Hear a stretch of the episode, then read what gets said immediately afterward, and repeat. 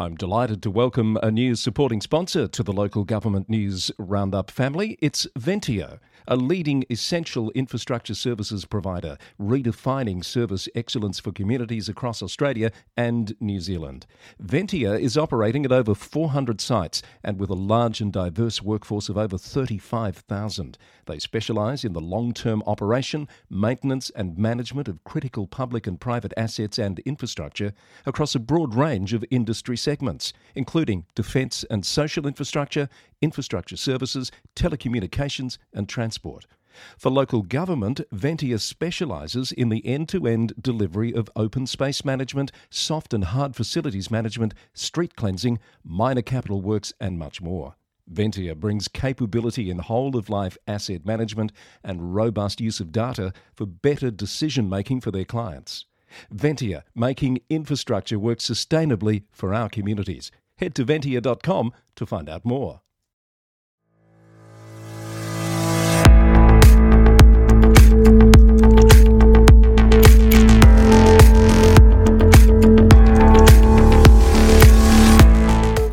Hello there, welcome to the Local Government News Roundup. I'm Chris Eddy, and coming up today, a councillor suspended for three months for serious misconduct. A Victorian council facing union claims of bullying leading to staff departures. The only Australian local government to be recognised on a most innovative company list. A mayor concerned his council is about to disintegrate as it waits on a government demerger response. A council and state government standoff over a major sporting event. Councils act on multiple reports of marijuana poisonings in dogs in Queensland. And a compromise on the use of a prayer at council meetings in Adelaide. Just some of the many local government stories getting our attention today on the Local Government News Roundup.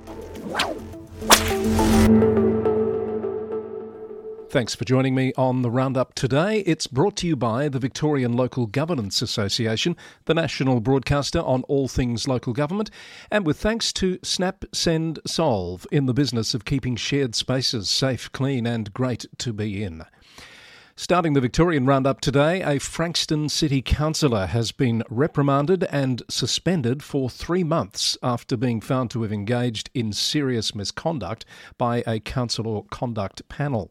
The application was brought by the council against Councillor Stephen Hughes, and it related to statements made in social media posts. Tony Ranick from Hunt and Hunt Lawyers told VLGA Connect that the panel decision and the penalty was significant, particularly in relation to the legitimate incurring of expenses by councillors. Some really strong language from the councillor conduct panel in finding that it was misconduct to describe these reimbursement claims as inappropriate. I think it's it's quite a um, leading decision now in relation to this both reimbursement of claims allegations and secondly just generally in relation to social media again and mm. the risks of social media.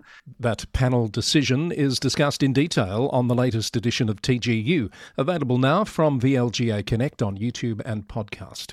The full panel decision has been published on the Local Government Victoria website, and you'll find a link in the transcript for this episode. There are claims that the culture at a regional Victorian council is leading to a high number of staff resignations. The Australian Services Union has made the claims about Swan Hill Rural City Council, describing a culture of bullying and harassment and a lack of organisational support during a workplace restructure. The ABC has reported the allegations this week that the culture at the council is having a detrimental impact on the mental health of employees.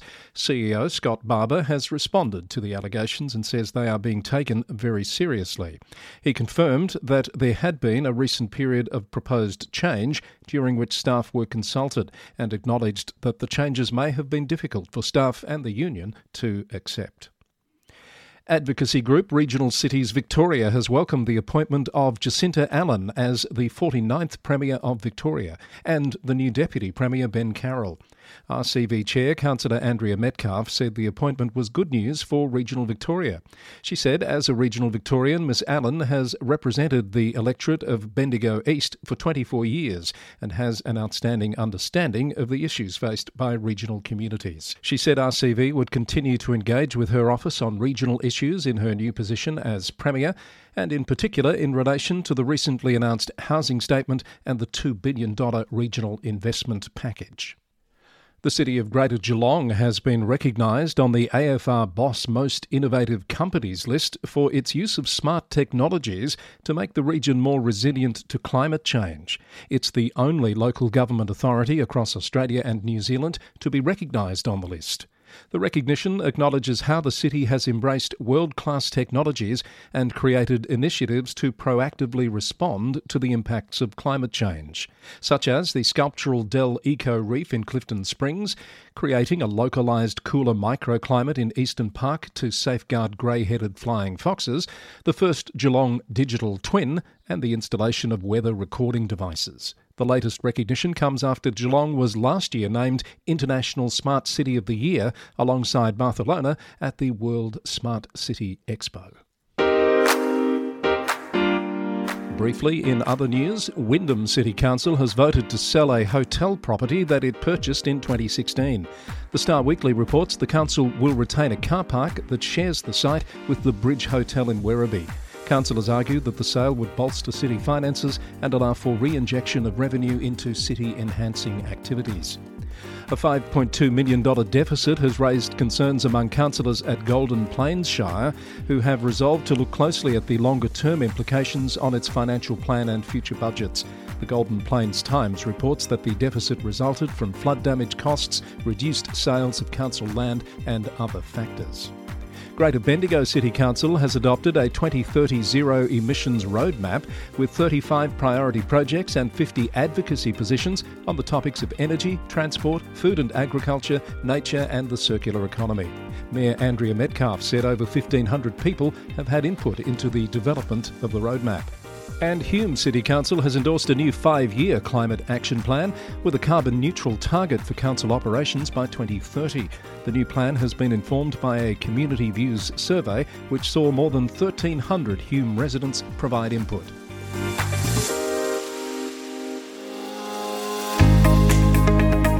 You're listening to the Local Government News Roundup with Chris Eddy.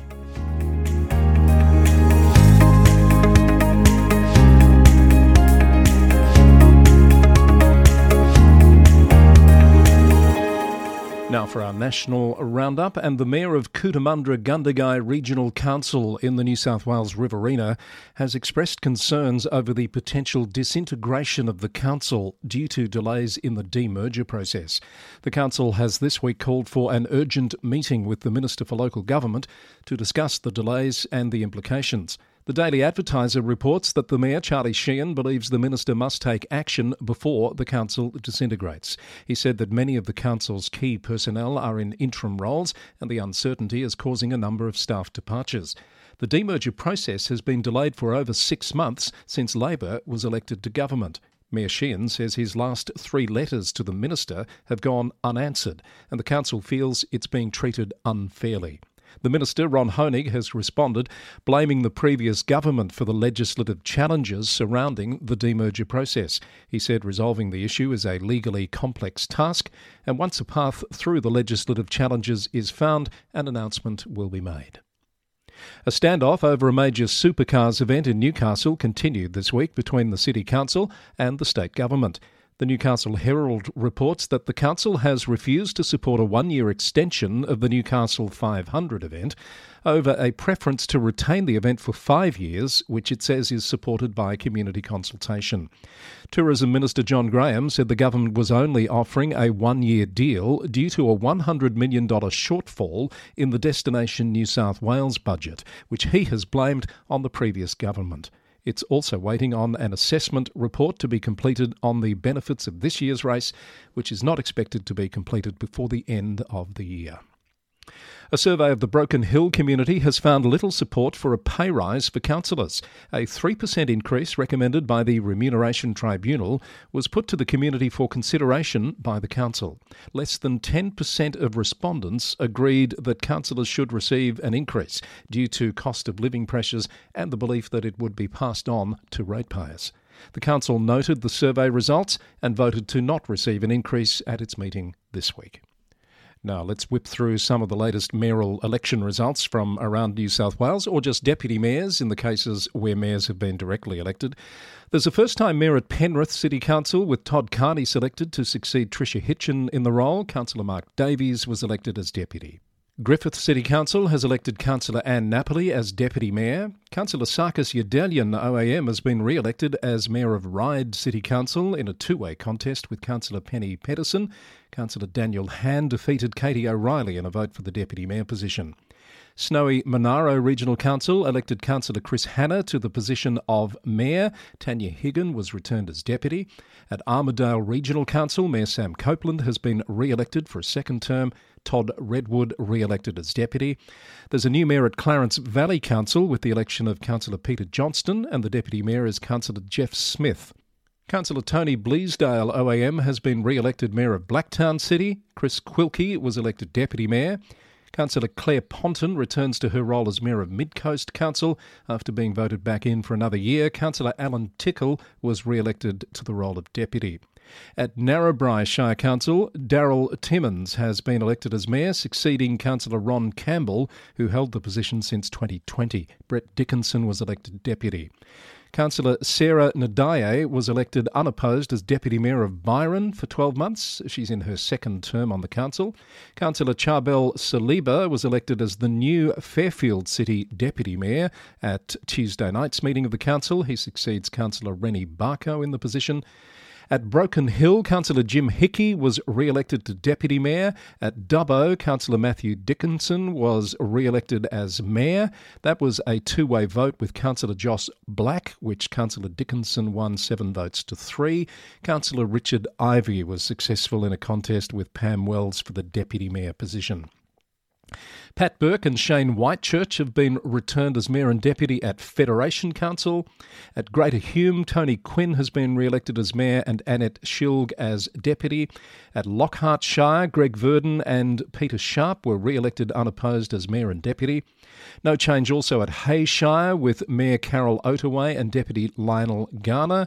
No change at Snowy Valleys with Mayor Ian Chaffey and Deputy Trina Thompson re elected. And at Temora, you guessed it, no change there either. Mayor Rick Firman and Deputy Graham Sinclair have been returned to their roles for another 12 months. I'm trying to keep up with these results as they come trickling in from across the state, and there's a handy list on the LG News Roundup website if you'd like to follow that. Now let's go to Queensland, where multiple dog poisonings in southeast Queensland parks have led to councils installing security cameras to monitor the situation. Several reports have been made, with dogs testing positive to the psychoactive compound found in marijuana. Two incidents have occurred at a dog park in Chapel Hill, with similar incidents reported in Logan, Gold Coast, and Ipswich, according to ABC News. The incidents are being investigated by Queensland Police and the RSPCA. Townsville City Council is considering repurposing vacant CBD commercial buildings into residential properties. The Council has received a report highlighting the financial feasibility of converting unused or underutilised buildings into apartments as part of a strategy to address a housing shortage in Townsville, especially near the CBD. Townsville is experiencing rapid growth, the demand for housing is increasing, and rental vacancy rates are below 1% in much of the city. Mayor Jenny Hill says the conversion of vacant buildings is one of a number of strategies to address demand, with major projects due to create thousands of jobs in the city in the coming years. And Queensland's fastest growing city has reached a major population milestone of 250,000 residents. Dave and Felicia Riddell have been identified as the landmark residents in the city of Ipswich. An average of six new homes are being added to Ipswich every day, underscoring the need for investment in infrastructure like roads and public transport. The city's population is projected to reach 535,000 by 2046. In South Australia, an Adelaide City councillor says he will drop his legal action against the council after it agreed to read a multi faith prayer at the start of its meetings. The legal threat came from Councillor Henry Davis after the opening prayer was changed to a non denominational pledge in August. InDaily.com reports that a compromise was put forward by Councillor Carmel Noon this week to include a multi faith prayer before the pledge, and that was supported by a majority vote of the council, six votes to four. Councillor Noon said that councillors had received many letters in support of retaining the prayer and just two supporting its removal. South Australian councils are chasing more than $37 million in unpaid rates, according to analysis published by the Adelaide Advertiser this week. More than $10 million of that figure is accounted for by the city of Onkaparinga. As part of debt recovery measures, councils forcibly sold 32 properties last financial year, with that figure predicted to be more than 50 during this financial year.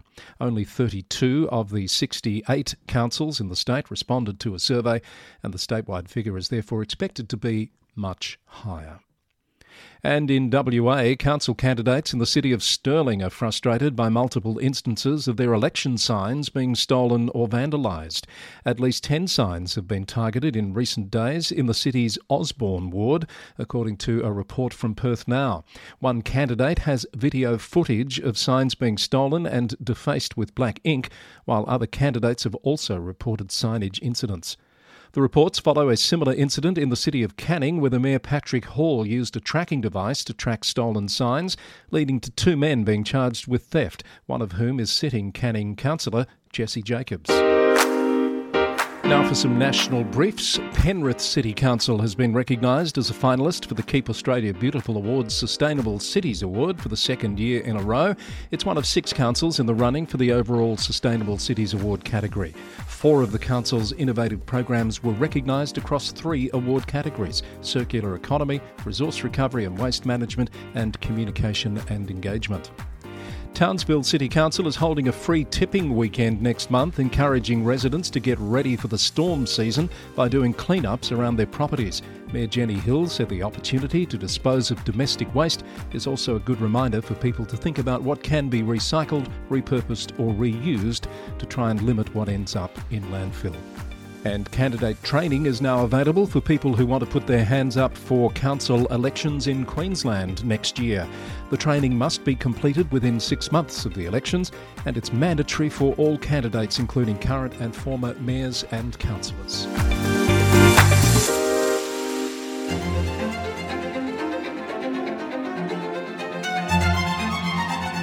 Now, on the local government news roundup, it's time for the international spotlight. Starting once again in the UK, where the Prime Minister says the city of Birmingham has massively mismanaged its finances, and he expects the people of the city to hold the council to account. Rishi Sunak told BBC Radio that the government had repeatedly expressed concerns over the governance arrangements at Birmingham, but that as local councils are devolved, they are responsible for managing their own finances. The situation at Birmingham has turned into a political football, with Conservatives blaming the Council's Labor leadership, while the Council leadership says the national government's policies are responsible for a growing crisis across the local government sector. At least one UK council has started providing counselling to its elected members to deal with rising cases of abuse from the public. Kent County Council has started providing the option, as a national survey from the Local Government Association shows 82% of elected members feel vulnerable to harm in their roles. According to a report from BBC News, 54% of councillors have seen an increase in abuse since being elected, and 81% have experienced intimidation or abuse in their role in the past 12 months. The increasing exposure to abusive behaviour is said to be severely hindering representation and discouraging people from standing for an elected role. While on the subject of abuse of elected members, video has emerged this week of a mayor of a town in Utah, USA, being spat on and hit after a city council meeting. News outlet KSTU reported that a woman has been arrested on multiple charges, including one count of assault and one of threatening elected officials. The attack came after the Mayor of Orem, David Young, spoke critically in the council meeting about reports in a local newspaper that had been written by the alleged attacker's mother. The newspaper and the reporter have made no comment to date, and the City of Orem says it will continue to promote civility at all times and has asked the public to join in that effort. A city in Oregon has come to a standstill after the three remaining council members resigned this week.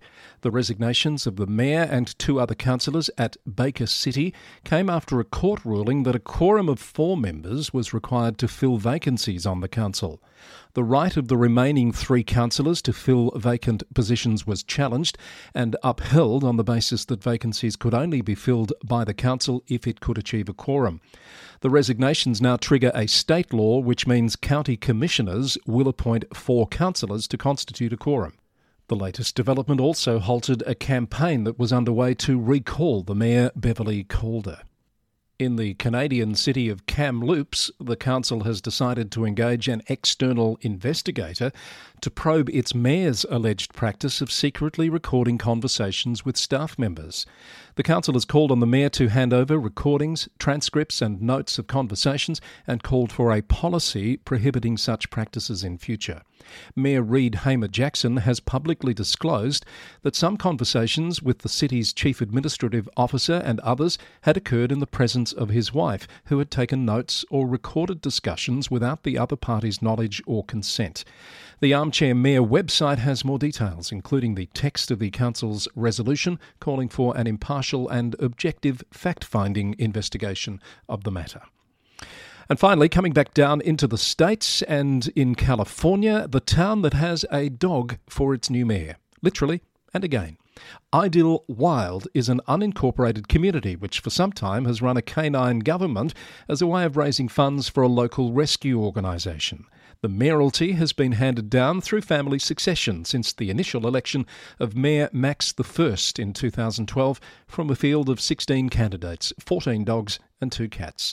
Votes cost $1 each and they were unlimited, and it raised over $30,000 for the town's rescue organisation. The Washington Post has reported on the recent sad passing of Mayor Max II and the elevation of one year old golden retriever Max III to the position. He's taken on the duties of representing the town at community events and helping to promote the town to the wider world and you'd have to say it's working. Mayor Max III has his own website and an annual calendar, and by all accounts brings much joy to the community of Idyllwild.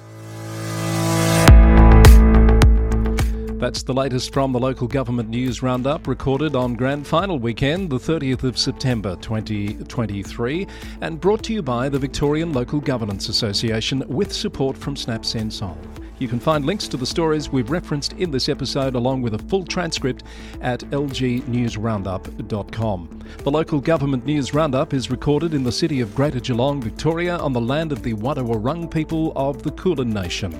I'll have more of the latest local government news for you next week. Until next time, thanks for listening and bye for now.